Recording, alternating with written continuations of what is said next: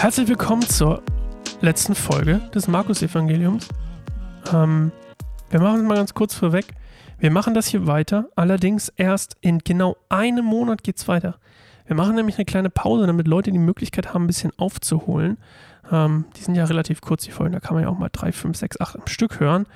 Ähm, wir machen in einem Monat weiter. Ich weiß gerade leider nicht, welcher Tag genau heute ist. Das hätte ich mal rausfinden sollen. Aber das weiß ich dann, wenn es soweit ist. Also ungefähr, das ist ja echt richtig professionell von mir. Können wir das irgendwie rausfinden? Es müsste ungefähr Anfang Juli sein, ne? Puh, ist gerade Anfang Juli? Kommt das hin? Ich sag einfach mal so, es geht Anfang August, ungefähr Anfang August geht's weiter. Das findet ihr immer noch hier auf dem Kanal. Wenn ihr das hier abonniert habt Spotify oder Apple Podcast, könnt ihr das immer noch abonniert lassen. Als nächstes lesen wir uns das Leben von soll ich schon verraten? Wir gucken uns nämlich ein Leben von jemandem an. Ein spannendes Leben. Na, ich verrate es noch nicht. Ihr werdet es dann erkennen. Aber es wird toll. Also diesmal nehmen wir nicht ein ganzen, ganzes Buch, sondern wir gucken uns das Leben von jemandem an und hangeln uns dran. Ah, wunderbar. Ich freue mich schon. Ist Altes Testament übrigens. Das, was gleich kommt, als nächstes Mal nicht.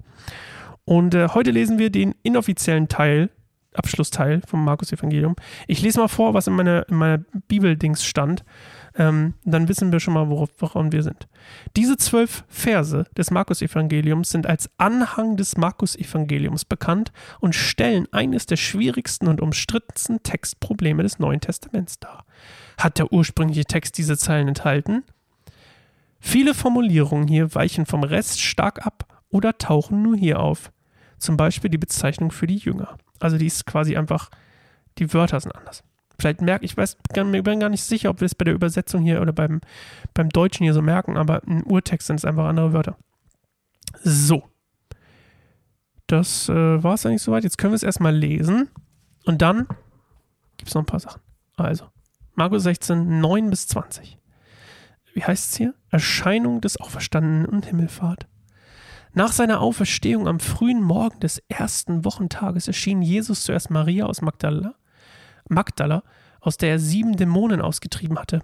Sie ging zu denen, die mit ihm zusammen gewesen waren und die nun weinten und trauerten und berichtete ihnen, dass er lebe und dass sie ihn gesehen habe, doch sie glaubten ihr nicht. Danach erschien er zwei von ihnen in einer anderen Gestalt, als sie zu einem, zu einem Ort auf dem Land unterwegs waren. Sie kehrten zurück und berichteten es den anderen, doch auch ihnen glaubten sie nicht. Schließlich erschien er den Elf, während sie beim Tisch waren. Er hielt ihnen ihre, ihren Unglauben und ihre Uneinsichtigkeit vor und wies sie zurecht, weil sie denen nicht hatten glauben wollen, die ihn nach seiner Auferstehung gesehen hatten. Danach sagte Jesus zu seinen Jüngern, Geht in die ganze Welt und verkündet der ganzen Schöpfung das Evangelium. Wer glaubt und sich taufen lässt, wird gerettet werden. Wer aber nicht glaubt, wird verurteilt werden. Folgende Zeichen werden die begleiten, die glauben. In meinem Namen werden sie Dämonen austreiben, sie werden in neuen Sprachen sprechen, wenn sie Schlangen anfassen und, oder ein tödliches Gift trinken, wird ihnen das nicht schaden. Kranke, denen sie die Hände auflegen, werden gesund werden.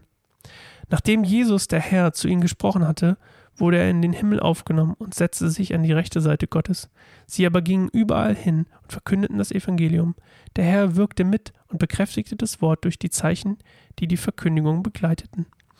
Also, das ist quasi die Kurzfassung vom Ende. Da zwischen quasi Jesus Auferstehung und Himmelfahrt. Ne, also dieses, wo er zur Rechten Gottes kommt, das sind 40 Tage. 40 Tage. Und ähm, ja, er sagt hier quasi, hey, geht mal raus und das sind die Zeichen, die euch quasi begleiten werden, die Gott quasi vorbereitet hat, damit die Leute euch glauben. Weil das ja alles relativ, man könnte ja sagen, komisch klingt in erster, in erster Instanz, wenn man vor allem nicht dabei war. Und wie wir jetzt zum Beispiel auch ein Buch haben, was man mal lesen kann, Überlieferungen. Das hatten die damals ja noch nicht. Die hatten quasi nur das, was sie erlebt hatten. Und dann sollten halt Wunder äh, und, und äh, Gottes Wunder quasi und Taten ähm, das Ganze unterstreichen, untermalen, dass es wahr ist. Und ähm, ja, es gibt quasi hier den messianischen Auftrag, nennt man das, glaube ich, an die Jünger, nämlich geht raus in alle Welt und erzählt vom Evangelium. Tja. Das war's. Das war's. Und sie glauben, achso, na gut, und sie glauben ihm natürlich nicht. Also die, die glauben nicht, dass Jesus wirklich auferstanden ist und dann rügt er sie für ihren Unglauben und ihre Uneinsichtigkeit. Obwohl er es ja gesagt hatte, dass er wieder auferstehen wird. Haben sie ihm nicht geglaubt. Und äh, Eine Theorie übrigens, die ich hier gefunden habe, war, ähm, dass er wahrscheinlich einfach anders aussah, als sie ihn in Erinnerung hatten. Also in seiner auferstandenen Form sah er quasi anders aus als vorher. Vielleicht so ein bisschen wie auf dem Berg als bei der Verklärung. Aber das weiß ich nicht. Ja, nochmal. Okay, das war's tatsächlich Bibelstunde Goldemund Staffel 1, das Markus-Evangelium. Wir machen weiter ungefähr in einem Monat. Ihr werdet es erfahren auf keinleinsmalbaum.org, auf unserem Facebook-Account, äh, Facebook-Seite. Auf Instagram werde ich es auch posten. Äh, da seht ihr wieder mein Gesicht in schwarz-weiß mit dem roten Ding. Ihr wisst Bescheid. Ähm, das hat Spaß gemacht. Ich habe sehr viel gelernt. Ich hoffe, ihr auch. Shoutout an alle, die es gehört haben. Shoutout, die jetzt erst ankommen, irgendwann später. Ich weiß es nicht. Bei mir ist gerade der 31. Mai. Schönes Enddatum hier für mich. Ich setze mich jetzt ran an das nächste. Erzähle euch aber noch nicht, was es ist. Altes Testament. Das wird richtig gut. Das wird bestimmt noch richtig anstrengend, das rauszusuchen. Aber habe ich Bock drauf. Okay. So. Ich bin ein bisschen schlauer als vorher und mein Glauben ist gewachsen. Das läuft doch. Jesus ist eine geile Sau. Darf man das sagen? Darf man. Ich habe es einfach gesagt. Ich finde Jesus richtig, richtig super. Ich liebe es, ihm nachzufolgen. Ich liebe es, mein, ihm mein Leben zu geben, äh, in welcher Form auch immer das sein wird, meine Zeit zu geben. Ähm, nicht die ganze, aber ein Großteil davon. Und ähm, ja. Danke, Jesus.